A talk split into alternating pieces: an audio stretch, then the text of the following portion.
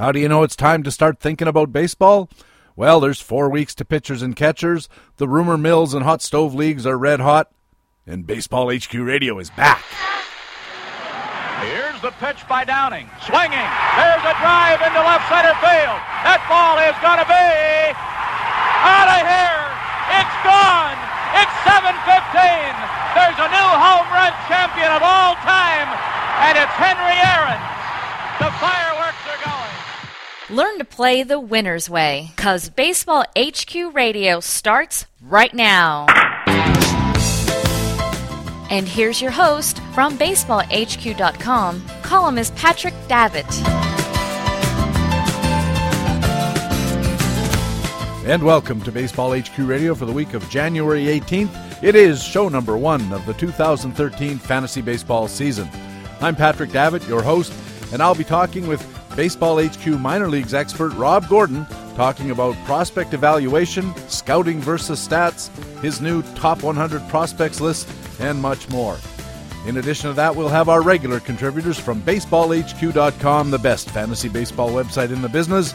Our National League analyst returning for another year is Harold Nichols. We've got a new American League analyst. BaseballHQ.com columnist Jock Thompson joins us.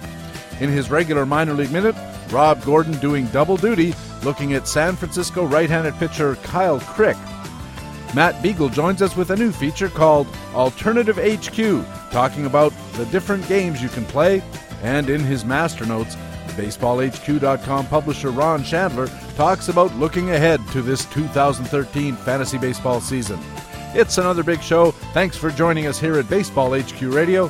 Hey, what do you say? Pitchers and catchers in a month? We gotta talk some baseball.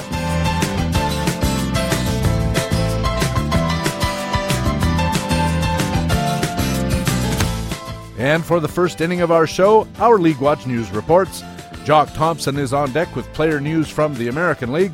And leading off, it's the National League report and our old friend Harold Nichols. Nick, welcome back to Baseball HQ Radio. Thanks a lot, Patrick. It's great to be back. It is. It's always fun to be talking about baseball at any time of the year, but this is the month before pitchers and catchers, and we're just starting to stoke the fires a little bit. And certainly there was a lot going on in the offseason in the National League to talk about. And maybe the biggest signing of all might have been the Los Angeles Dodgers signing ace pitcher Zack Greinke. How do you like this deal? Oh yeah, that's it's a great deal for the Dodgers. I mean, Zack Greinke is is uh, at this point he's 29 years old. He's at the top of his game. Uh, he's pitched in the National League before. He's proved he can do that. Uh, did well in the American League last year after the trade to to, uh, to Los Angeles. So I mean, you know, here's a guy that that really is one of the top pitchers in baseball. Uh, there's no reason to think he won't continue what he was doing, and he's going to a ballpark that's going to help him. So uh, uh, that's a great signing for um, for the Dodgers. We're predicting a 3.51 ERA at this point, and 16 wins. clearly, he could exceed that uh, it's it's a, it's a case where going the extra buck makes some sense. Uh, I think in terms of, uh, of drafts on Zack Greinke. One of the uh, things that a lot of people are talking about these days in, in fantasy baseball theory circles is the question are pitchers getting more reliable than they used to be, and can we trust them with more dollars invested in, a, in an auction format or higher round draft picks in a straight draft format? What do you think? Well, you know, that may be true of the top pitchers. I think maybe, in fact, there are some guys who are who are, are at that level, and Greinke's certainly one of them. But I think for me, um, the other thing about pitchers, though, is we, have got uh, we, we always have an injury history. Uh, that's uh, that's something to worry about with any pitcher. They throw so many pitches. There's so many chances for them to get injured that um, I think investing a lot of money in pitchers doesn't make a lot of sense simply because there are always other guys out there, and there are guys who will pop up during the course of the year who will pitch very, very well. And if you're going to go with the theory, though, Zack Greinke might not be a bad guy. I was just looking at his stats the other day, and for the last three years, he's been up around 50% ground ball rate while he's been maintaining a uh, 7 to 10 DOM rate, uh, strikeouts per nine innings, and a really good command ratio, 3 4 to 1 uh, strikeouts to walks. This guy can really get the job done. He's been unlucky in the past, but boy, he, he's really got the skills. Yeah, he really does have the skills. And, you know, if you're going to go with that theory, Greinke's a guy, certainly a guy to spend money on along with uh, maybe Justin Verlander. And of course, we would have said that about Roy Halladay last year, and look how that worked out. So there are some caveats to the whole issue. Yeah, very definitely. Another deal that was uh, caught a lot of people a bit off guard, I think, was Shin-Soo being traded from uh, one part of Ohio to the other. He goes from Cleveland to Cincinnati, where he's going to play center field and lead off. This is a good thing for the Reds. It is a good thing for the Reds. I mean, we've got a guy here, and uh, you, have got a guy with Shin-Soo Choo whose contact rate is 75%, and you look at that and say, leadoff hitter? I don't know, but here's a guy whose uh, on base percentage should be around 360. He gets a lot of walks. Uh, batting average around 280. Uh, not a not a 50 stolen base guy, but he'll swipe 18 to 20 and hit almost that many home runs. So certainly a, a good guy to put into that leadoff spot in Cincinnati, uh, and the ballpark certainly won't won't hurt him at all, especially with the kind of power he has. Now, how does this shake up the Reds' uh, outfield situation? They they uh, traded away Drew Stubbs, which opens the center field spot. But is anybody going to lose some time here? Well, you know, I think what it does is is it uh, it keeps some guys in the minors. It gives uh, gives Hamilton a little more time to develop. I mean, eventually Hamilton is a center fielder and and the uh, the uh, leadoff hitter. They've moved him out of shortstop into the outfield, and that's going to happen. But uh, it gives him more time to get ready, I think, and, and certainly kind of stabilizes uh, with veterans the uh, the red situation in the outfield. Nick, over in Chicago, the Cubs raised a few eyebrows by signing a 32 year old closer from Japan, Kyuji Fujikawa. A lot of people thought he's the top closer in the Japanese leagues. Uh, first of all, what do you think of the signing? And second of all, is he likely to be the closer in Chicago? I think he's a good signing. I, you know, it's, it's, it's a kind of thing. Uh, his skills look to be the sort of thing that are worth taking a chance on. I mean, we've seen uh, with pitchers coming over from Japan varying kinds of things. Uh, some guys have surprised us. Some guys have not done so well. Uh, and, and, so there seems to be certainly a, an adaptation a thing that we can't, in fact, quite predict yet in terms of moving from uh, Japan from Japan to Major League Baseball. So that's always a risk. But uh, this guy looks like uh, he could be the real deal. He's saved a bunch of games in Japan. Uh, he's got good, uh, excellent in Japan with 1.36 ERA uh, over the past six years, 12.4 dominance, 202 saves. Okay, so here's a guy who's done it uh, and is at a, again at a, at a decent age, 32 years old, I believe, and so really at a good age in terms of being able to produce. Now, is he going to be a closer? No, I don't think so from the start of the season. I think Carlos Marmol begins the season as a closer. But here's a guy who's really shaky. He has control issues. He's blown up before. Uh, the Cubs have not always been happy with him. So I think a couple of things are going on here. One is there's some real pressure on Marmol to produce because he's got someone behind him at this point who actually could take over. Uh, and the second, the, the Cubs should feel a lot more secure if he does blow up, which I think is likely to happen before too long in the season. Then they've got someone they really can turn to this year, uh, which they did not have last year. I noticed that uh, when BaseballHQ.com wrote up this uh, transaction, uh, Brian Rudd pointed out, and you pointed out just now, 1.36 ERA, that looks good. 12.4 strikeouts per nine DOM rate, that looks pretty good. And a 2.3 uh, control ratio looks pretty good. So why would they wait? Yeah, you know that's a, that's a good question. I, I think that um, I, think they wait simply because uh, they want to see what Marmol can do in spring training, and they're not sure about this guy yet. I mean, they've not seen him throw a major league pitch. It may be that coming out of spring training, if Fujikawa produces the way that he should, he will wind up being the closer. Uh, so I think that you know I think he's a good buy in early drafts before his role is settled. Uh, and while it still looks like Marmol will be the guy to take over, uh, but certainly, I would not be surprised to see Fujikawa as the closer coming out of spring training, especially if Marmol struggles at all. I, I, think you said a mouthful there. This guy could be a great bargain to get in early drafts because of the uncertainty. But Carlos Marmol walked.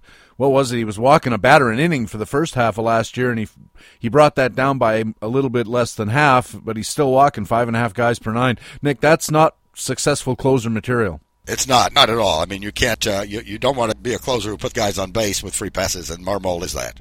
Staying with closers, Nick, the Washington Nationals signed Rafael Soriano, who was with the Yankees, and gave him a, a pretty good contract, two years, $28 million. At, at that price, you got to believe that they're going to install him as the closer, which uh, means uh, Drew Storen and Tyler Clippard are out.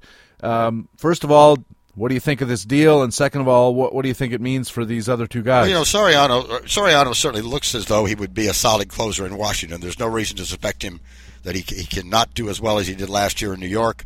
Uh, so in that regard, it's a good signing. Uh, the, the issue, of course, with Soriano is we've got a history of elbow problems, uh, a D health grade uh, rating in Baseball HQ. So here's a guy that uh, he was fine last season, but uh, his past suggests that I don't know if we can count on Soriano getting through two consecutive seasons without some kind of health issues. So, so that's the downside of the signing. What does it do for Clippard and for uh, uh, and for Drew Storen? Well, Clippard, let's take Clippard first. Clippard's a bit of an issue as a closer. He, he saved a bunch of games last year, but here's a guy with a fly ball rate that approaches 60%. That's not something you necessarily want in your closer. Um, so I think that's one reason they were probably a little a little uncertain uh, about Clippard's ability to continue closing. Uh, that fly ball rate would be a bit scary. Uh, I would have a lot of Maalox in the dugout with me uh, if the guy was out there closing. I think. Drew Storen uh, looked at, took over in, in September as a co-closer with Clippard. Looked incredible. 14 strikeouts, no walks. Uh, pitched extremely well. A couple of things to think about with Storen. First of all, I don't believe he allowed a home run um, last season in the second half, and so we know that's going to change. The other thing with Storen is, and I think this is maybe what the management was looking at, uh, he blew the final game of the division series. I mean, allowed four runs in the ninth inning uh, big Cardinal comeback. In fact, the entire bullpen kind of blew up in that game. Cardinals got runs a couple of innings prior to that and made a big comeback uh, to win the division series. And so that may have made management think, now wait a minute, our bullpen is not as strong as it ought to be, uh, and we're going to fix that. Uh, so my my take on Storen is I think the guy has the goods to close. Uh, I think he proved coming back last year that his his arm is now healthy. Um, so my guess is that uh, that Storen will be there and, and, able to close down the road, especially if Soriano's uh, should injury history should should pop back up. Um, and I think Storen can get the job done. Rafael Soriano, Nick, uh, over the last four years, his expected ERA has ranged from 311 to 410, so about in a range of a run. But his actual ERAs on the field have ranged from 173 to 412. And uh, the big swinging point that affects all of that is his strand rate, which has bounced back and forth from the low 70s to the mid 80s. And we've done research at baseballhq.com that says closers and other relief pitchers can maintain that strand rate. And I'd be a lot more comfortable with Soriano if it was consistently in the 80s rather than bouncing back and forth from 80 to 74 to 83 to 70 to 85 last year because uh, boy, that really makes a change in the actual performance on the field. As that strand rate swings around, so does his. It result. does indeed. I mean, that's something definitely to think about. And if you look at, at our current projections of Baseball HQ, uh, we're projecting 15 saves for Soriano. We're projecting a good a, a, good handful of saves for Storen. So we're not ready to give uh, Soriano a full season's worth of closing yet and a 284 ERA, 110 ratio, despite the fact that his expected ERA is 354. And we should say that the expected ERA slots in a standardized level of strand rate, and if he exceeds it, he does better, and if he falls short of it, he does worse. All right, Nick, thanks very much for doing that. You're very welcome, Patrick. Good to be back. And we'll talk to you again next week. All right. Harold Nichols is a columnist and writer at BaseballHQ.com and covers the National League Central as well as being the National League analyst here at Baseball HQ Radio. Now let's turn to the American League and our new analyst from Southern California. Ladies and gentlemen, it's Jock Thompson. Jock, welcome to the first show of the 2013 fantasy baseball season. Thank you, PD. I'm looking forward to it. Can't wait for the season to start. And in the meantime, we've got a lot to talk about in the American League, especially out in the American League West. And let's start in Seattle. They've made some big changes in the park, and they seem to be bringing in a lot of sluggers to take advantage of the shorter fences. Let's talk about Mike Morse. Yeah, that was a big trade. Seattle acquired Morse. Uh, they sent out John Jaso to Oakland, and Oakland returned send a, a minor league pitching prospect over to Washington. But uh, this is an interesting transaction just from the standpoint – of what Seattle has been doing all offseason. Uh, they've been, been acquiring uh, a lot of sluggers. Obviously, they picked up Jason Bay and Raul Ibanez. They brought in Kendrys Morales from the Angels, and now they're bringing in Morse, which kind of tells you a little bit of how they think Safeco Field is going to play after they move the fences in, which is something that, that that you directed in one of your research columns here recently. Yeah, they definitely them and San Diego both uh, brought in the fences. San uh, in Seattle, they also took a big scoreboard that added eight feet to the height in the left field, left center field area, and got it out of there. Now it's going to be an eight foot standard fence around the the whole the whole outfield. Um, it looks like Seattle's park is going to be a little friendlier than San Diego's, even with the uh, changes in San Diego as well. And uh, Jock, just to give you an idea, in the column that I wrote I compared the new dimensions of Seattle with all the other parks in the big leagues, and it goes from being sort of a biggish park to being U.S. Cellular Field. There's very little difference in the outfield dimensions between those two parks. And when you think of how often balls fly out of uh, U.S. Cellular Field in Chicago, that says something about what they're trying to do in Seattle and maybe makes these guys look a little more attractive as power prospects for the 2013 season. And when I read your your research article, that's that's what popped out at me. What you said about U.S. Cellular Field, um, and the fact that the uh, the fences are coming in pretty much around, and that scoreboard in left field is coming down. I've been there. I know what that scoreboard does to line drives. Um, it's going to be a much friendlier park, or, or at least Seattle's management seems to think so. And they've brought in a ton of power, and and Morse is is just the latest in uh, of those moves. Um, Morse is one of these guys who um, he's he's far too aggressive, uh, way more aggressive than he should be. Um, he he chases pitches out of the out of the zone a lot, and his ground ball rate is uh, is usually up in the stratosphere. Last year it was 55 percent. But he's got incredible power. His his home run to fly ball rate is is upwards of 20% consistently. In other words, when he hits it in the air, it's going places. So if he can stay healthy, I like this move for Seattle. Um, I like it offensively, anyway. So um, I, I, I think he's going to do fine there. One thing we have to warn people about, though, Jock, is with all the people they brought in in Seattle, plus some of the people that they had on the roster beforehand, there may be a playing time crunch here. So we're going to have to wait to see how things shake out in spring training because they seem to have six or seven outfielders for three spots and three or four guys for the DH first base spot. Um, if you've got a draft this weekend or, or well before the start of the regular season, these Seattle guys might make interesting speculations, but you got to be very concerned about how the playing time is going to get divvied up because there's just too many bodies. Yeah, I would agree. My, my take on this is if you're if you're going to speculate in Seattle, probably the best two to speculate would be uh, uh, Morse and uh, Kendrys Morales. Um, there is a lot of uh, uh, uncertainty about where the playing time is going to shake out. You've got Raul Ibanez, who um, is probably going to be playing against right-handers, but we don't know where, like you've suggested. You've got uh, Justin Smoak and Mike Carp already on the team. Uh, I, I don't see their spots right now any longer. And you've got Jesus Montero at catcher. Um, you would assume that he's going to be the catcher now that Jaso's gone. But then again, he has his own defensive issues. So you're right. There's a lot of shaking out to do, and I wouldn't be surprised if Seattle has a few more moves in them over these next couple of months. Kendrys Morales comes up from Anaheim. Going to Anaheim in that trade was Jason Vargas, who had a pretty good year last year, and he might be getting out of town just at the right time, getting into Anaheim. Yeah, uh, the, the, fact that uh, Seattle was more than willing to shop Vargas, who'd been a workhorse for them and, and pitched really well in uh, in Seattle. His ERA was under three last year. He goes to Anaheim, and my the, my first take on that trade was that uh, what a terrible move for the Angels. I like Morales' upside, a, another year off his injury. Um, he's got like Morse, he has really good power. Um, he's a switch hitter, um, but Vargas, I didn't know that much about. I did some research on him, and and I was more and more impressed with what I came away with. He's not an ace, but um, he keeps your team in games. And it's really interesting comparing Angel Stadium to Seattle recently. Angel Stadium actually suppresses scoring more and suppresses runs more over the last three years per our ballpark effects than Safeco Field did. Um, so I wouldn't be surprised to see Jason Vargas have a very similar year uh, in Angel Stadium that he did to Safeco, particularly with gloves like Mike Trout and Peter Bourjos in the outfield. And, and now they have Josh Hamilton at the other corner. So if um, if Angel Stadium is still playing friendly, uh, look for Vargas to to win another maybe 14, 15 games backed by a pretty good offense. His, his ERA is going to be maybe a little less, maybe a little more than four. But um, uh, I I like his chances of surviving there probably than a lot of people do.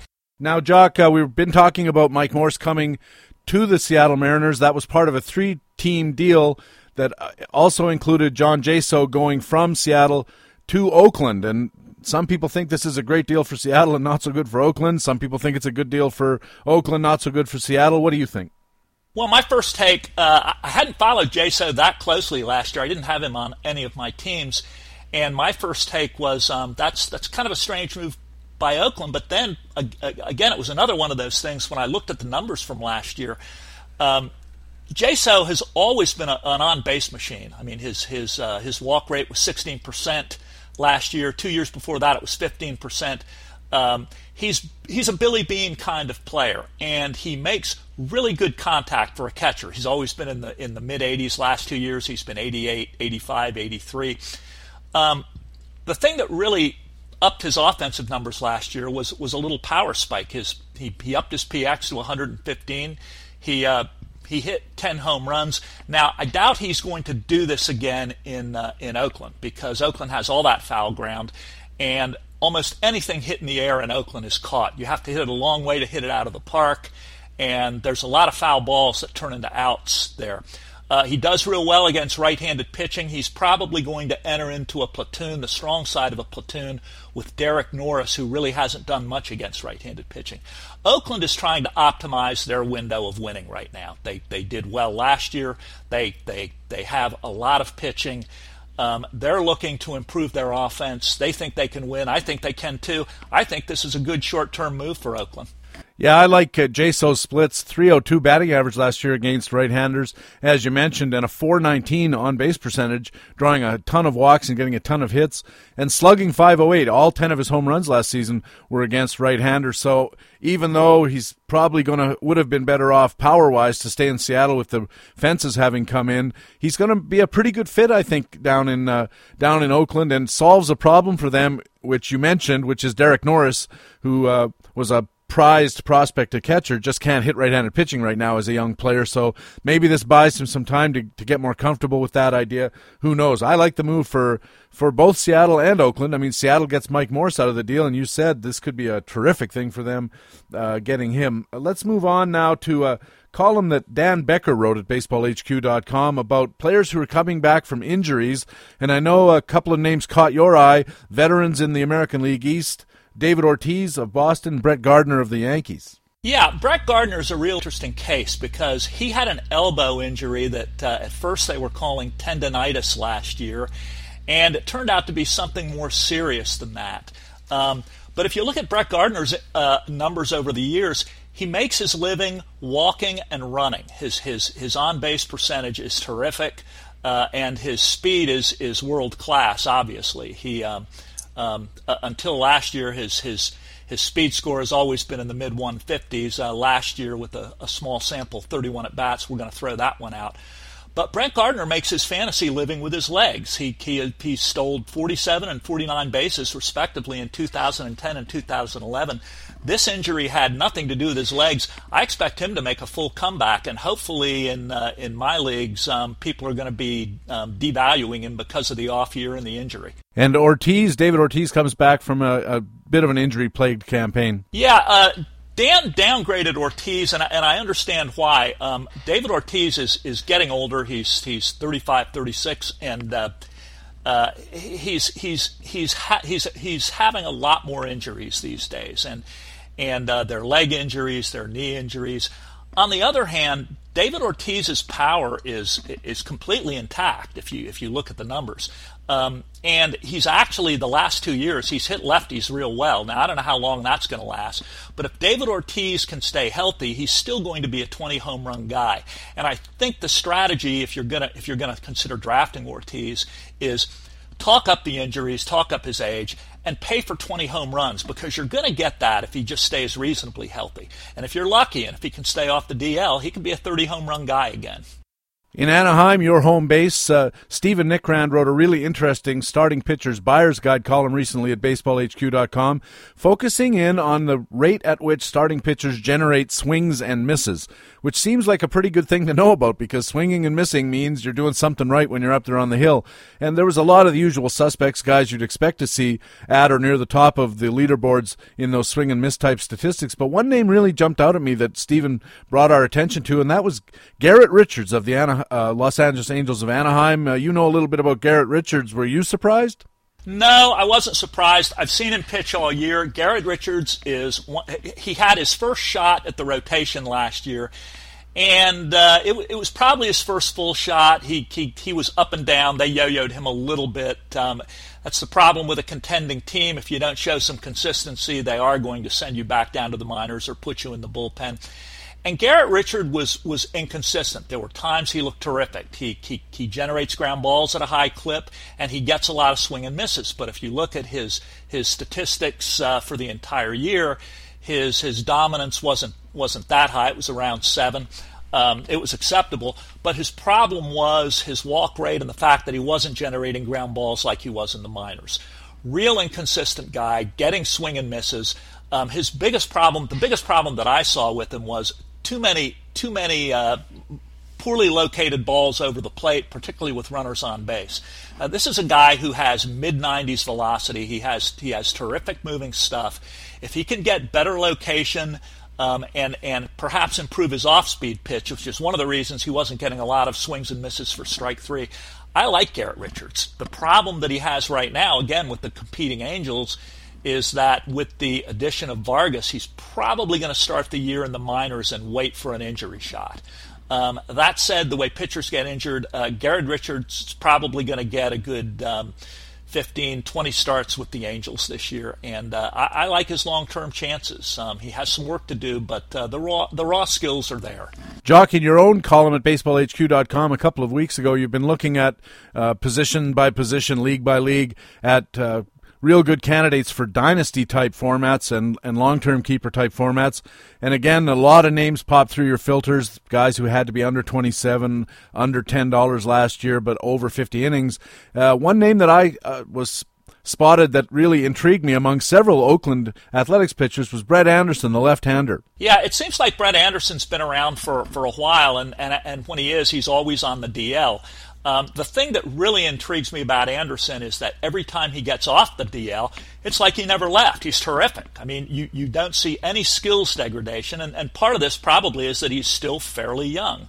Um, he's, he's 25 years old, and um, you look at his fastball, he, he, he, doesn't throw that hard anyway. It's, mo- it's mostly change ups and control, but he, he still pitches in the 90s and um, there he, he, hasn't lost anything with these injuries. Now he just came off Tommy John surgery last year. He came back in August, and he was pitching lights out again until late September when he he came down with another oblique strain. So he's a high risk, high reward guy. He's the kind of guy that if you haven't loaded up your roster with age and, and high risk injury types, he's the guy you really want to take a chance on because he's still young. If he can just stay healthy for one of these years, he's going to give you a huge profit. He's a really good pitcher. His only problem is injury. And with the A's improving, uh, his his one bugaboo in past years, even he had a terrific 2009. He had a 128 WHIP, uh, a bit unlucky to have a 406 ERA because his xERA was a half run better than that. And uh, the problem was he only managed 11 wins because that was a fairly poor Oakland team. Now the team is a lot better. It's this is a really interesting guy. I mean, uh, ground ball percentages are climbing up from 50%, which is already good, to 60% last year in a small sample. There's a lot to like here, but like you say, there's a lot of risk too. Yeah, and, and you're absolutely right about Oakland. I mean, Oakland has uh, just uh, their lineup last year over the last two months. They were at the top of the, the American League in almost every offensive category. Now, we don't know if that's going to sustain this year. It probably won't. But they're a lot better than they've been in recent years when you would use, if you were streaming starting pitching, you would stream it against Oakland because their offense was so poor. They've improved a great deal. Their bullpen is terrific. Uh, it's, it's probably better than it's been in a long time, and it was always pretty good. So you're right. If you can, if you can get beyond the, uh, the risk with Brett Anderson, um, he's, a, he's an awfully interesting name this year. And you have to like these home run per nine figures as well over the last four years. 1.0 homer in uh, 2009 per nine innings, then a half, then 0.9, and last year just 0.3. This is a guy who's taking full advantage of that very low ground, a very low fly ball rate, very high ground ball rate. And then finally, uh, Jock, just before I let you go, uh, just the other day we had some news that Lance Berkman has signed in Texas. Uh, some spillover effects on some young players down there. Before the, the Berkman signing, there was a lot of speculation as to whether Ian Kinsler was going to move over to first base and Texas was ready to start Jurickson Profar over at second. Um, obviously, the Berkman signing is going to put Profar in the minors. Um, Kinsler has has made it fairly clear in polite terms that he would rather play second base. And the Rangers are going to stick with Keith Moreland at first, and that makes sense because Keith Moreland hits right-handed pitching very, very well. Uh, Kinsler is is mediocre against righties, and with all the power that Texas has lost this year in terms of uh, home runs, with with losing Josh Hamilton and Mike Napoli, they are going to need that power, particularly against right-handed pitchers. They're going to need to have Moreland and AJ Pierzynski and Berkman in the lineup. So uh, it's too bad for for for Profar owners, but uh, given Berkman's uh, uh, injury history, wouldn't surprise me to see him up that uh, that in, in in short order anyway. You know what interests me about this transaction, Jock, is what it says about possibly how teams are moving towards more aggressive platooning. You mentioned before John Jaso going to Oakland. They're very uh, interested in his on base percentage and his performance against uh, right handed pitching is certainly well, a very attractive thing about him. Lance Berkman has a lot of trouble against right handed pitching, as you mentioned. He only hit 176 against right handers last year. Seems like a very good bet in order to rest him and to keep his weak bat out of the lineup against right handers are two things that kind of fit together and maybe gives them some opportunities. And you know, Jock, it reminds me. You're old enough to remember Earl Weaver of the Orioles back in the day. You remember in 1982, he had a platoon in left field with Gary Roenicke, a right-handed hitter, and John Lowenstein, a left-handed hitter. And uh, listen to this numbers that they get between the two of them in platoon situations. They hit 310 between them. They had uh, 32 home runs, 89 RBIs, eight stolen bases, and an OPS of 1005. That's really getting a lot of production, not so much from the player, but from the slot. Petey, that's a really good observation, and, and it has to do with money and the advent of, of, of new and improved statistics. More and more people are analyzing statistics. Uh, we talked about uh, uh, the fact that, that Kinsler is is much more valuable at second base, where he's he's an above average hitter, than he is at first base, and and the reason is is that he, he's not very good against right-handed pitching. So yeah, you're right. Platooning is is going to be one of the new things to watch. And of course, if they do adhere to a strict platoon with a guy like Berkman, it actually improves his value. All right, Jock, thanks very much for doing this. Uh, we'll catch up with you again in a week's time. PD, terrific. Uh, enjoyed the maiden voyage and uh, looking forward to more of them. Jock Thompson is a columnist at Baseball HQ and the American League analyst here at Baseball HQ Radio. Coming up next, our feature interview with minor league expert Rob Gordon. You are listening to Baseball HQ Radio. Here comes Roger Maris. Just standing up, waiting to see if Maris is going to hit number 61. Here's the windup. The pitch to Roger, way outside ball one and the fans are starting to boo. Low ball two, that one was in the dirt, and the boos get louder. Two balls, no strikes on Roger Maris. Here's the windup. Fastball hit deep to right.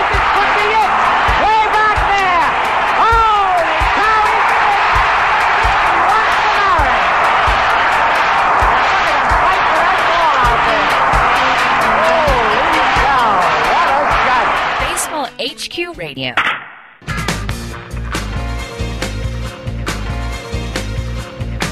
And welcome back to Baseball HQ Radio. Patrick Davitt here. Pleasure to be joined by BaseballHQ.com's minor league expert, Rob Gordon. Rob, welcome back to Baseball HQ Radio, first show of the 2013 fantasy baseball season. Hey, Patrick. Thanks for having me on the show. It's, uh, it's great to be back and thinking about baseball isn't it? It's always fun to look forward about a month away or so from pitchers and catchers, and the blood starts pumping. And of course, in most fantasy formats, or a lot of fantasy formats, people are starting to think about the prospects. And what better time to ask you about it because the uh, BaseballHQ.com top 100 list is coming out. Yeah, it just came out, so it's uh, it's pretty exciting. Um, put a lot of work into it this year, and uh, you know, it's I think it's a pretty good list. It's um, we did it a little bit differently this year than we than we have in the past. Uh, a couple years ago, we Jeremy Deloney and I, uh, who write the the minor league baseball book, um, would each do our our own list, and then we we kind of debate about that, you know, who the players were and everything. And this last couple years, we've kind of done a composite list, and so that's what's on the site. And then uh, in the following week, um, we'll have uh, some more comments about players maybe we differed on. How does the process work overall? I, I know sometimes I've talked to you about this in the past that uh, there are sometimes really big differences where you've got a guy in the top ten and he might not even be on Jeremy's list, and vice versa. Or you, you know, you might you might have a guy in the top twenty, he's got him in his 90, 90 to hundred level. How do you square those circles? Well, I mean, we do we do talk about it a little bit, but I think you know, we had five. We had five. Uh, we have two new minor league writers, and then um, and then Brent Hershey, who's the editor of the minor league book, and uh, and does a lot of editing on the on the site. We all came up with a top 100 list this year. So there were there were five uh, five guys coming, you know, putting together a list, and then we just kind of um, merged them all into one and, and did a composite ranking. And it, it is a little bit tricky because you know there's um, Gregory Polanco is an outfielder for for Pittsburgh that I'm really high on, and I think I had him on my own personal 100 list, maybe at 30, and I think on the composite list he came in. I think I don't think anyone else was nearly as high on him as, as I was, and so I think he came out in somewhere in the 50s on the composite list.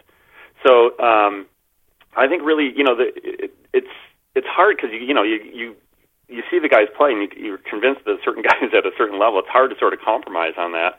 And so I think the the compromise is that we we have enough input and enough people looking at it that it kind of filters out some of that stuff. It's like you know doing the projections. You look at eight different sites and kind of come up. So it it gets diluted a little bit, but it also kind of uh, filters out any sort of uh, biases that one person might have for one player. Because maybe I saw Polanco on a, on a, a day you know that he was really good, and other people maybe saw him on days when he wasn't as good. And so it filters out because you know it's not like we can see the guys play all year, uh, you know, at, at a certain level. So I think it filters out some of those inconsistencies. And uh, you, you, mentioned having seen the players. Of course, you have limited opportunities. You, you, have jobs for one thing, but also, you know, sometimes you just don't get to see a player because he's out in California or something like that. So, to what extent do you guys balance the whole scouting versus stats debate? Well, I think you know we try to we try to balance it really carefully. I, um, I, you know, I think I think we probably split the difference. I, I really I think we pay a lot of attention to the stats. Um, I know I've had you know numerous conversations, whether it's in the Arizona Fall League or just at, at games with uh, with scouts and other baseball analysts. And that, there's definitely some people that you know put a lot of preference on um, on the the player skills.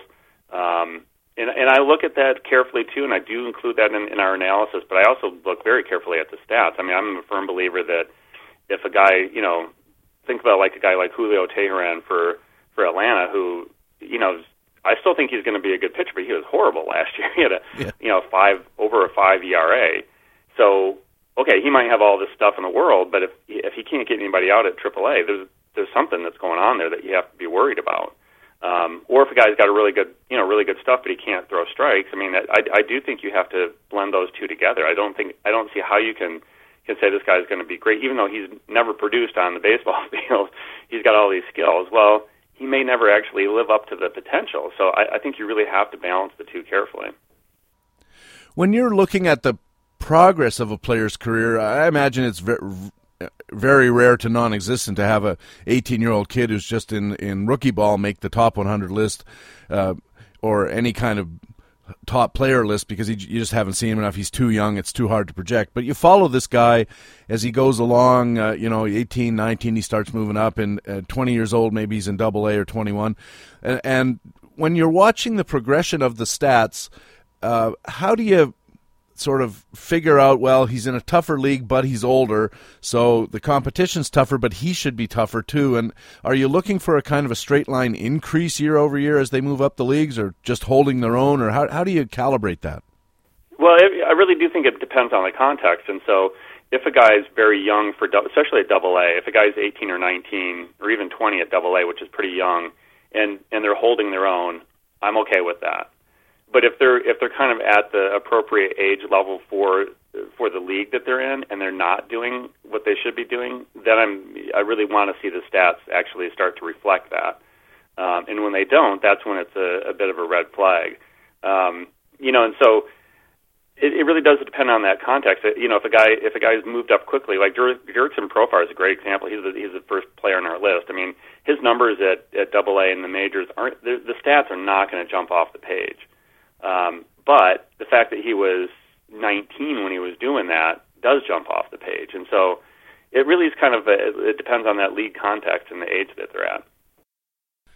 Is it common for a player to move up sort of fairly aggressively and do well at you know he starts at rookie ball in A then high A or whatever the case might be and he, he keeps he keeps doing well in the competition then all of a sudden hits some kind of threshold where at double A that's where the the train run, runs off the track, and he, he just you know never never gets beyond that and and stalls at a level.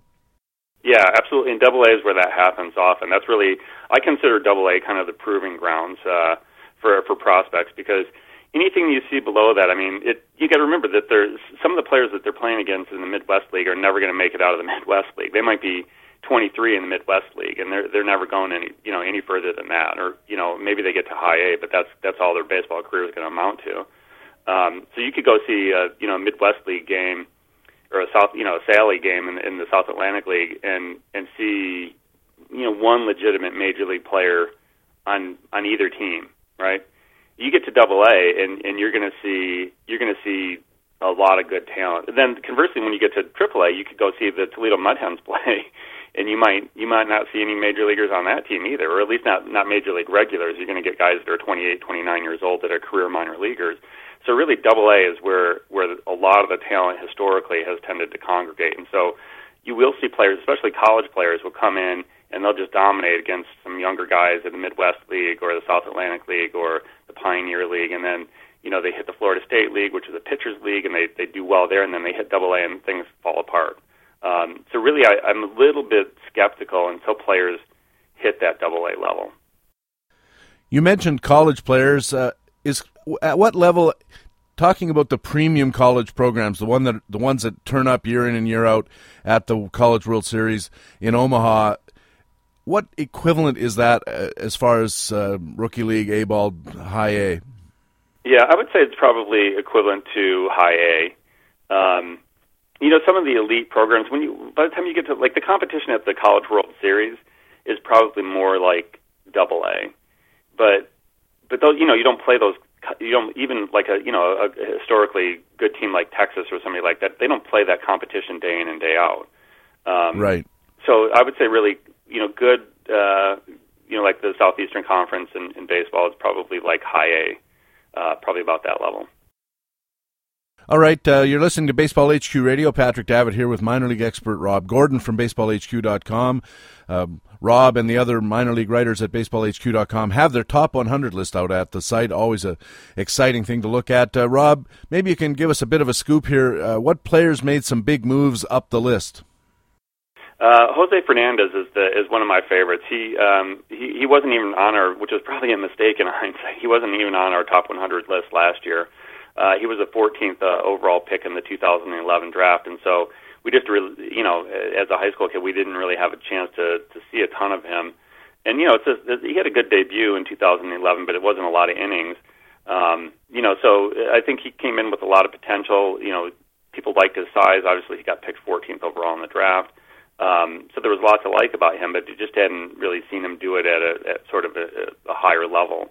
Um, and this year he went 14 and one with a 175 ERA, and he struck out 35 and uh, I'm sorry, walked 35 and struck out 158, and, and looked really good in the futures game. Um, so he went from not being ranked to number eight on the list. So that was probably one of the biggest guys, you know, the guys that jumped up the most. Um, another guy who is is kind of interesting is Alen Hanson. Is um, he went from not being ranked to being number 38.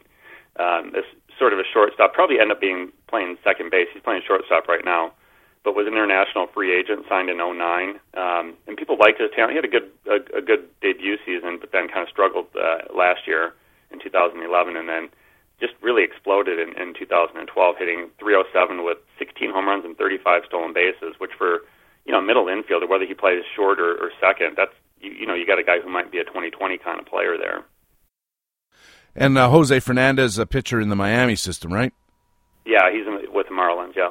Okay, and uh, who fell down the list? Uh, anybody who was on the 2012 list that obviously didn't make the major leagues, which would graduate you off the list anyway, but but seems to have fallen down in your guys' estimation. Yeah, a couple guys. I mean, we talked about him before. Julio Teheran. Uh, you know, he fell from number 40 or number four to number 30. Um, you know, he really struggled with his mechanics and confidence last year his fastball velocity was was down kind of low in the low. He, you know, he had been in the mid 90s. Um, you know, sitting at like 92, 94, hitting 95, and last year he was kind of at 90, 90 to 92, and really topping out at 93. So, you know, was there? Was it just mechanical issues? He's got like a real bad front side mechanic sometimes. Um, or was there a little bit of an injury, or was there just an attitude problem? You know, there were talk about him, him being a you know in the Braves rotation last year, and he didn't he didn't get that chance to do that and struggled most of the year. Put up a you know over a five ERA, and his his K rate and you know not only the velocity go down, but his strikeout rate went down. Um, so he you know he dropped a little bit. I, I do have some concerns about him. I don't. I'm not, I think I think he'll be better in 2013. I think he certainly got the inside track, maybe at the fourth or fifth spot in Atlanta. But I mean, who knows? It, it, I think scouts were kind of at a loss to figure out what happened there. I mean, it didn't seem like the mechanical things that were going on were fundamentally that bad. I mean, it, you know, it, don't, it doesn't necessarily explain the loss of velocity. So it kind of, you know, if his velocity is back up this spring, I think maybe maybe some of that goes away. But but I definitely have some concerns about him. Um, another guy who I think I was pretty high on last year, he was number 19 on our list. Uh, it was Brett Jackson, he actually did get some some major league time with the Cubs and at the end of the season, and just looked horrible. He hit 175, and I think on the year he struck he struck out 158 times before he got called up, and then he struck out 58 times after the Cubs called him up. So that's over 200 strikeouts. So I, you know, he he fell all the way to number 58, and um, you know I I was very high on him. I still think he's got a lot of tools. He's he might not ever hit for average, but I could still see him being a 20-20 player. It's just he might not ever hit enough to have much value. In a general sense, Rob, you said you had five guys turn in your list, and then you average them out, or, or have some process to kind of uh, pick and, uh, and and match them up. How many how how many players on each list are only on one list? There, you know, there surprisingly were not that many. Uh, obviously, as you get to the tail end of the list, there's some guys that you know maybe I had it at 91, and uh, you know nobody else had on their list. But even even then, um, it was really only a handful of guys that were that were really at the sort of at the bottom end. I mean, a lot of times we might have them in a different place. So you know, I talked about Gregory Polanco being higher on him, but everybody had him on the list. So it really it really wasn't until you got to the tail end where you started to see some guys that that missed out on on uh, they were on my list or on Jeremy's list, but that weren't on anyone else's list.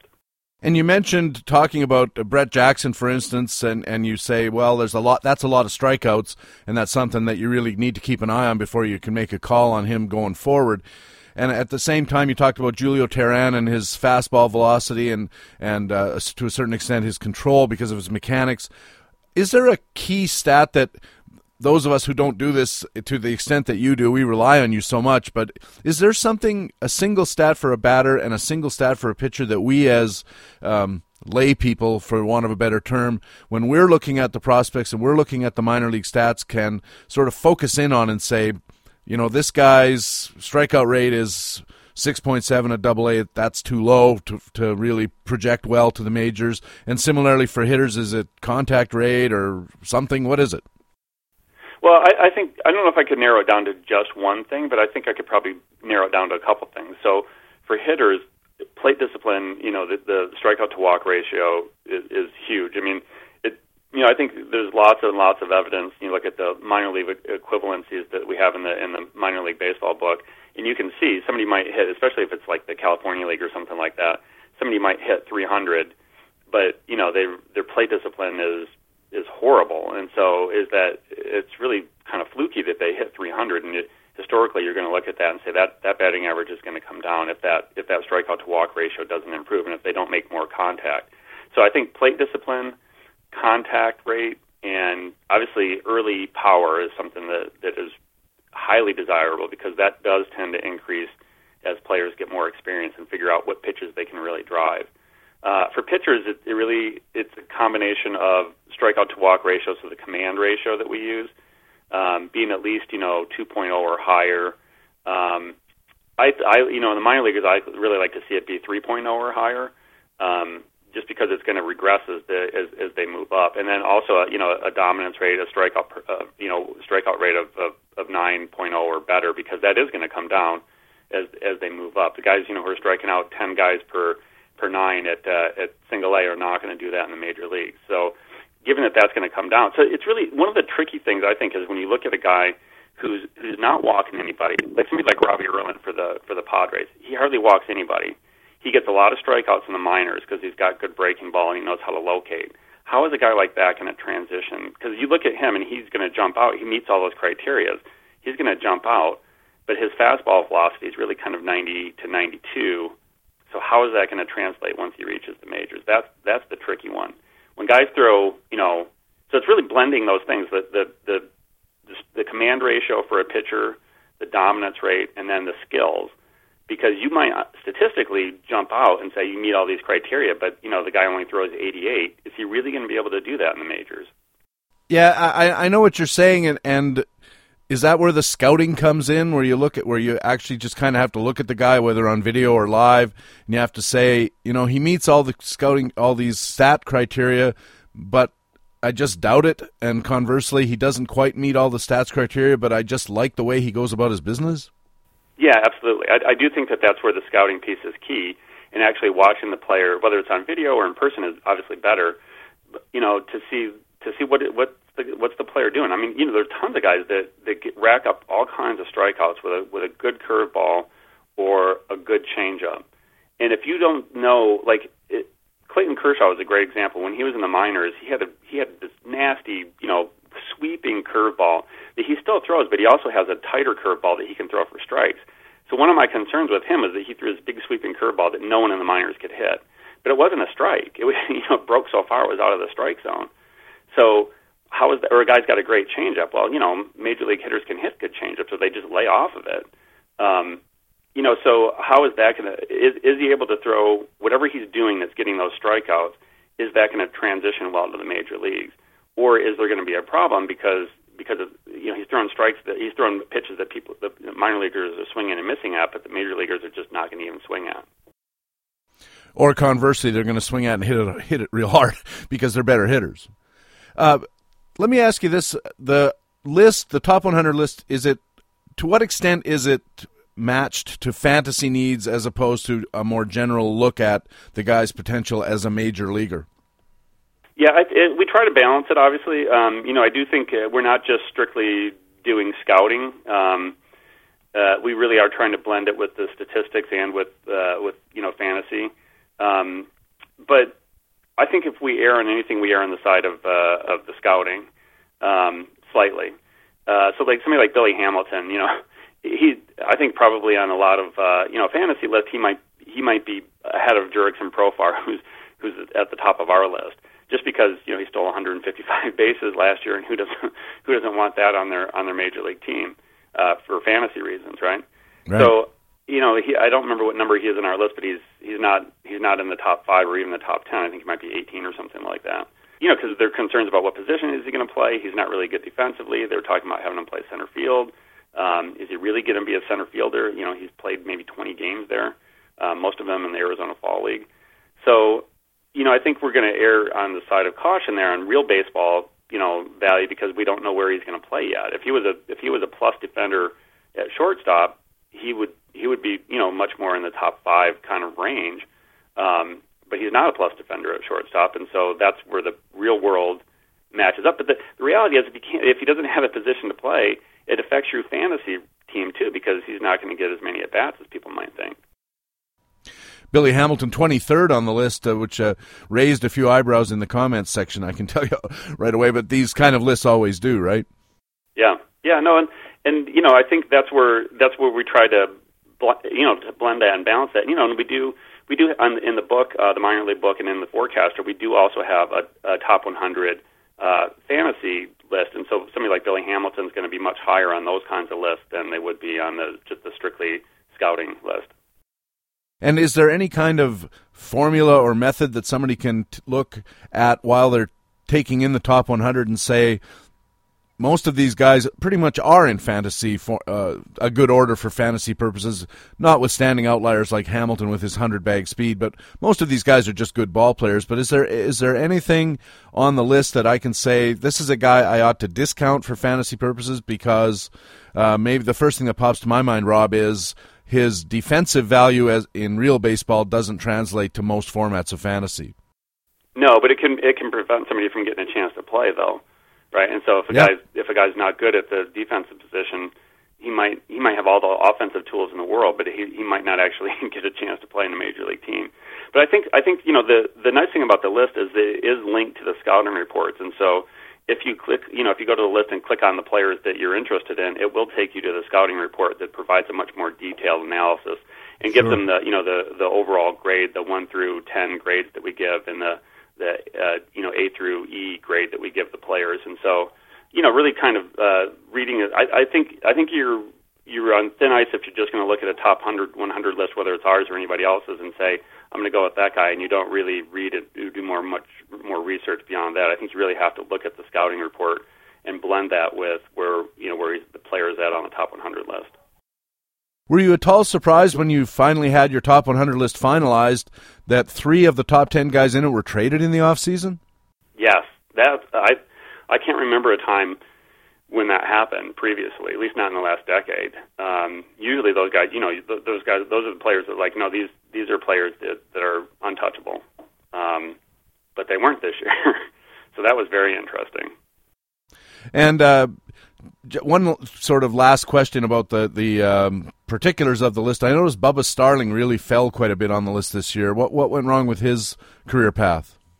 Well, I just think he, you know, he he, he he's raw still. Um, you know, and I think I think we were everyone was pretty excited about the raw tools, and I think those tools are, are still there. He just he just didn't have a chance. I mean, that was one of the things. You know, he he was he didn't get a lot of exposure as a as a high school player. You know, just where he played and uh, the level of competition that he played in. Um, you know, and he was he was a little bit overmatched and a little bit more raw than I think people thought he was going to be. Um, I still think I still think people are very you know scouts are still optimistic, and I'm still optimistic about about his long term potential. He's just got more work to do than people thought he did uh, was going to have. I think people thought he was going to just hit the ground running just because of his raw tools. But you know, the raw, as I said, the raw tools don't necessarily mean the player is a polished player and ready to and ready to go. And so he had just had more holes in his game than people thought he was going to. Baseball HQ Radio, Patrick Davitt with BaseballHQ.com minor league analyst Rob Gordon. And Rob, before we let you go, you've got the top 100 out this week on the site. You said next week's going to be some analysis by you and and Jeremy Deloney, the uh, co-author of the minor league baseball analyst. And of course, we want all our listeners to be aware that the book is coming out and give us the ordering details and when they can expect to see this year's edition of a really excellent fantasy resource. Yeah, it, the the book is coming out. We just finished it uh, beginning of January, so I think the ship date is uh, is estimated January 28th. Um, it's 1995 for the book. Uh, there's about a thousand players that we provide scouting reports for. Um, we have a, a, a, a short write up, about a paragraph write up on each player. So there is a scouting report, and then we also look at the players' last three to four years of stats. Um, we give them a, each player a grade. So you know, scale of one to 10, 10 being the highest, and then we give them a letter grade of how likely is that. So a player might be a a nine player, which may has the you know potential to be an elite major leaguer, but maybe that you know on a, sc- a scale of A through E, A being good, E being not so good, and, and very unpolished. So maybe a guy's a 9E, which means he could reach that potential, but it's not very likely given where he's at right now. Or somebody you know who's a 9B is very likely to reach that potential. So we give each player a grade like that, and then we also give them uh, an ETA for, for when the player is going to reach the majors and also what their future role is going to be. And so maybe the guy's playing shortstop right now, but we're not convinced, and maybe we think they're going to move to third base. Um, so it's really, and there's also good essays at the beginning of the book, and then um, there's probably six or seven essays at the beginning of the book, and then at the end of the book we have a list of lists, and so the the top 100 um, prospects are on there. The um, top fantasy prospects are on there. The top 15 from each organization is in there, and the top prospects by each skill. So stolen base, uh, batting average, strikeout rate, that kind of thing. Rob, I said we were going to wrap this up, but I do have to ask you one more question. You just reminded me of it uh, when you said something just now, and that's about the organizations. How much weight or emphasis, how much do you look at the organizations to say this is a prospect who might be worth a little more, a little less, based on the fact that if he's with Tampa, they have a good track record of finding and developing prospects, as opposed to, say, lately at least, the New York Mets? Yeah, normally I think we you know, we definitely pay attention to that. You know, the um, the Braves system is actually is actually pretty pretty weak compared to where they're normally at. But you know, I think historically they've done a really good job, especially with pitching. And so, if the Braves are pretty high on on some pitchers, um, I'm definitely going to look more carefully at that then, and, and be a little bit more skeptical if the you know if the if the Mets say they've got you know the next great pitching prospect. I don't know how many times I've heard that before, you know, and then you see the player pitch, and it's like, oh, that that player really isn't look all that good. Um, so you know, looking at the organization really does matter. We do we do pay attention to that kind of thing. But you know, it's it's more of a general maybe skepticism about certain organizations and, and slight optimism about other organizations. But you really have to see the player, individual player play to get a, a good read on the on the guy. Yeah, it's not much of a recommendation to say this guy could be the next Bill Pulsipher. Right. Rob Gordon, uh, oh, you, are you're you're also coming back this year to Baseball HQ Radio, our po- weekly podcast, with your minor league minute every week, looking at a particular player. Starting this week, doing double duty. Who are you looking at? Uh, we're looking at Kyle Crick of the San Francisco Giants. is a nice young uh, player. It's, an, an interesting guy because one of those guys who who actually he throws 94 to 96 and then with a with a fastball and tops out at 99, but he's all over the place. And so he's one of those guys that has you know the 10 plus strikeouts per nine, but he's also got five walks per nine, and so he's going to be an interesting. He didn't he he just made it into our um, our top 100 list at the, at the back end, um, but it'd be a really interesting guy to watch going forward. He could be really good. Or he could continue to struggle with control and maybe ends up being kind of a closer, um, but a really nice power arm and heaven knows the Giants could use some pitching. Uh, Rob Gordon, thanks very much for doing this. We'll look forward to hearing your uh, report on Kyle Crick, and we'll be in touch uh, throughout the year. And of course, you'll have your weekly report as well. Yeah, great. Thanks for having me on, Patrick. It's our pleasure, Rob. Thank you. Uh, Rob Gordon is a minor league expert at baseballhq.com, also the co author of the Minor League Baseball Analyst, and he has the top 100 prospect list out now at baseballhq.com site. Our regular commentaries are coming up next. You're listening to Baseball HQ Radio. One ball and no strikes. Aaron waiting. The outfield deep and straight away. Fastball is a high drive into deep left center field. Buckner goes back to the fence. It is gone.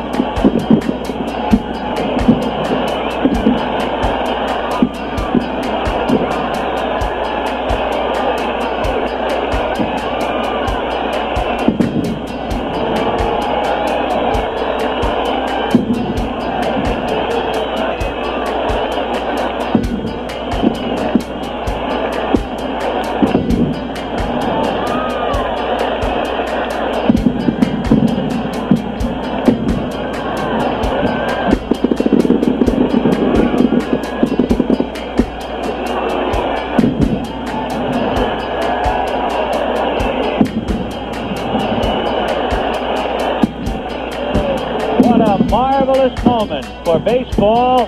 What a marvelous moment for Atlanta and the state of Georgia. What a marvelous moment for the country and the world. A black man is getting a standing ovation in the Deep South for breaking a record of an all-time baseball idol. And it is a great moment for all of us, and particularly for Henry Aaron, who was met at home plate not only by every member of the Braves, but by his father and mother. He threw his arms around his father, and as he left the home plate area, his mother came running across the grass, threw her arms around his neck, kissed him for all she was worth. Baseball HQ Radio.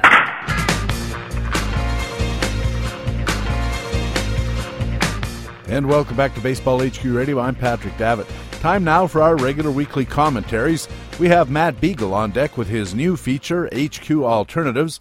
BaseballHQ.com publisher Ron Shandler is in the hole with master notes.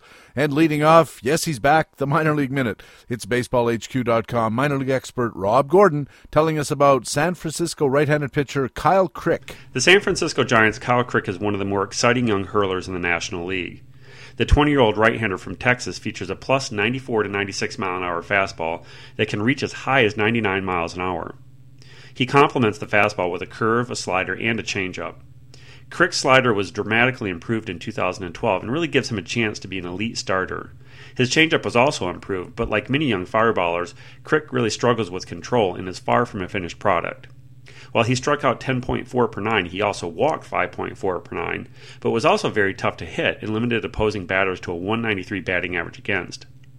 Crick has plenty of work to do, but if he can harness his stuff and continue to refine his slider and changeup, he has the stuff to be the next Giants' number one starter. If that doesn't pan out, his fastball slider combination give him the tools to close.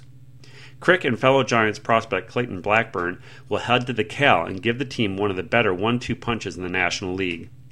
For Baseball HQ Radio, this is Baseball HQ minor league analyst Rob Gordon. Another way BaseballHQ.com subscribers get the winner's edge is with comprehensive coverage of the minor leagues. All season long, Rob Gordon, Jeremy Deloney, Colby Garapi, and Chris Maloney have reports and updates on the top prospects, organizational moves, daily call ups, just everything you need to keep tab on the rising stars in baseball. If you need to know your prospects to stay competitive in your leagues, well, BaseballHQ.com has you covered. Now, our new feature, HQ Alternatives, with BaseballHQ.com columnist Matt Beagle talking about alternative formats, alternative strategies, and alternative lifestyles. Okay, we're just kidding about the lifestyles.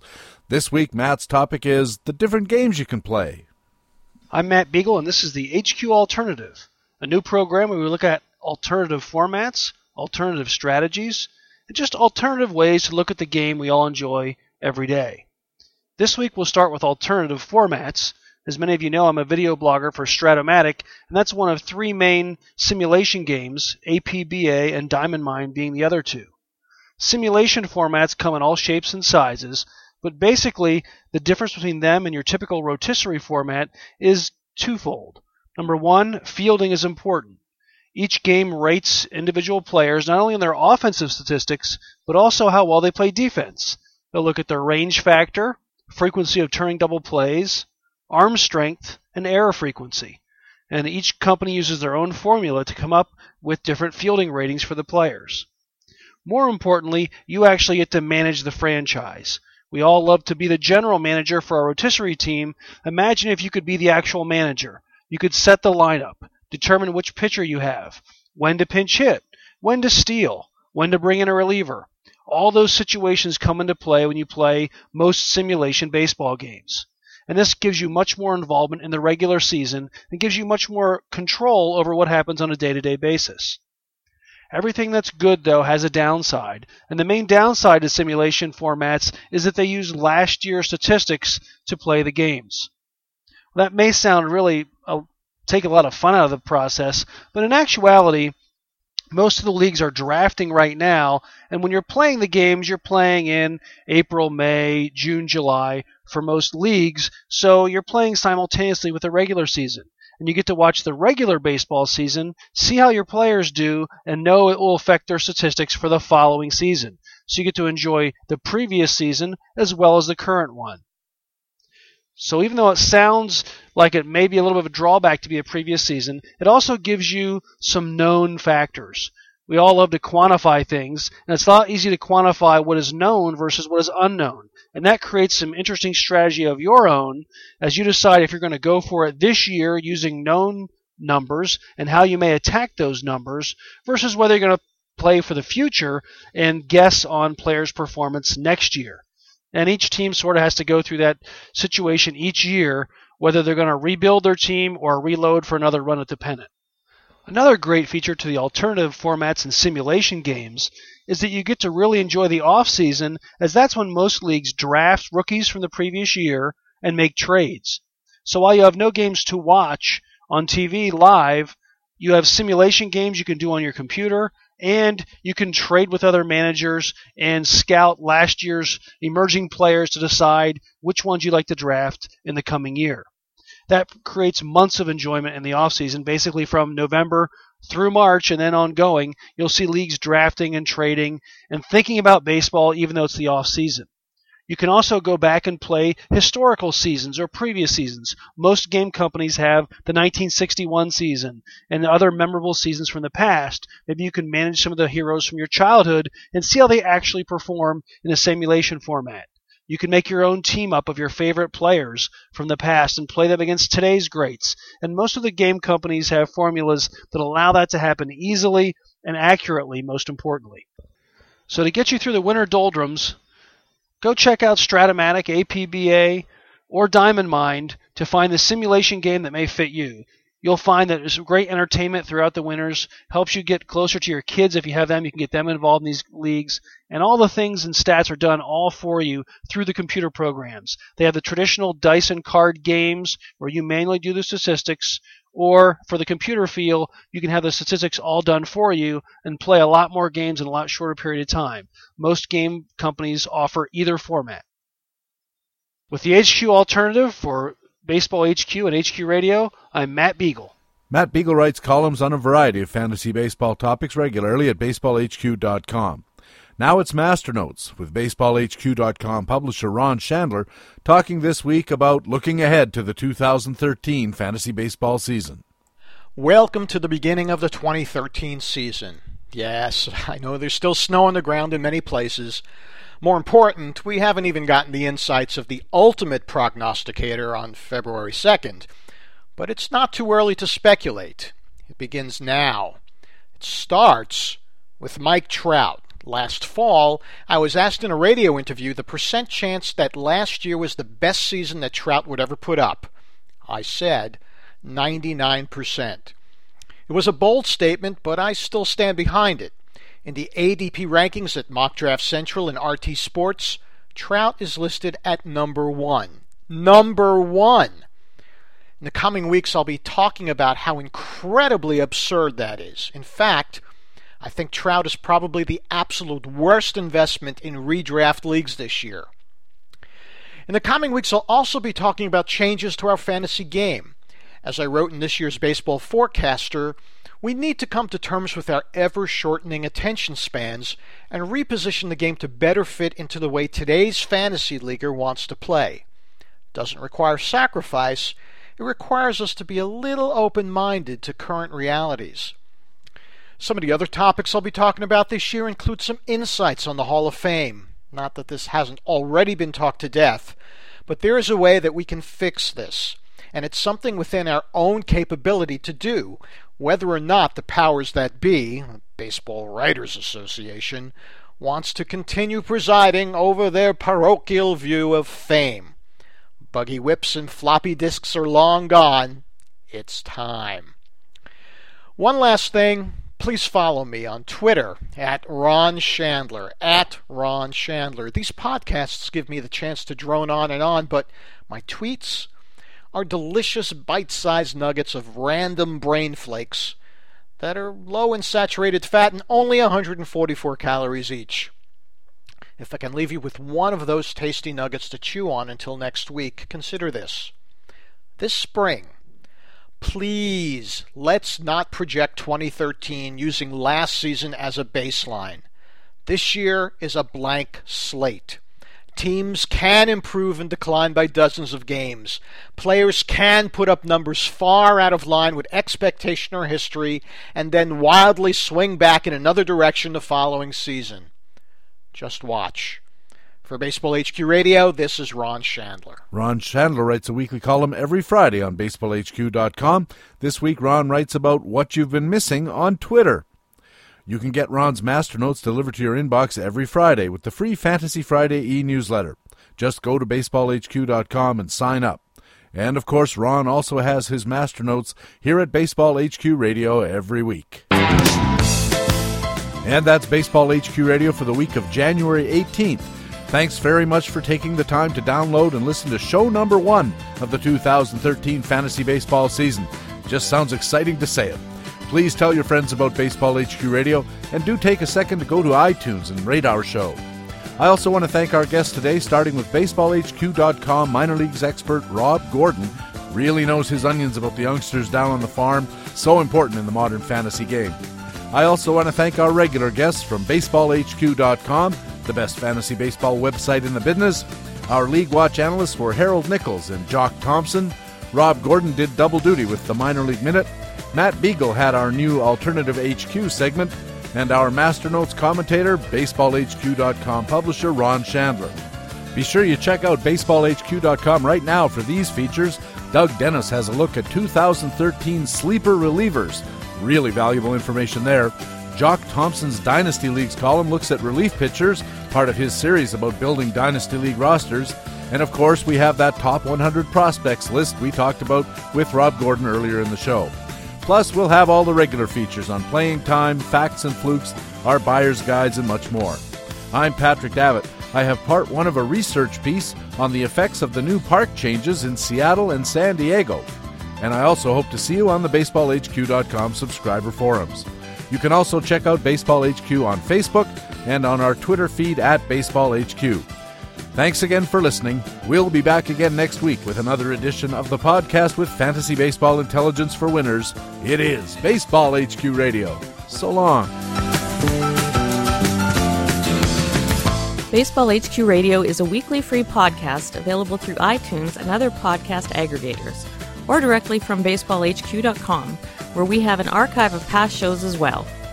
Just look for the HQ Radio microphone logo on the right side of the baseballhq.com homepage. Baseball HQ Radio is a production of the USA Today Sports Media Group. The opinions expressed on Baseball HQ Radio are those of the individual speaking and not necessarily those of the USA Today Sports Media Group. The program is produced and edited by Patrick Davitt.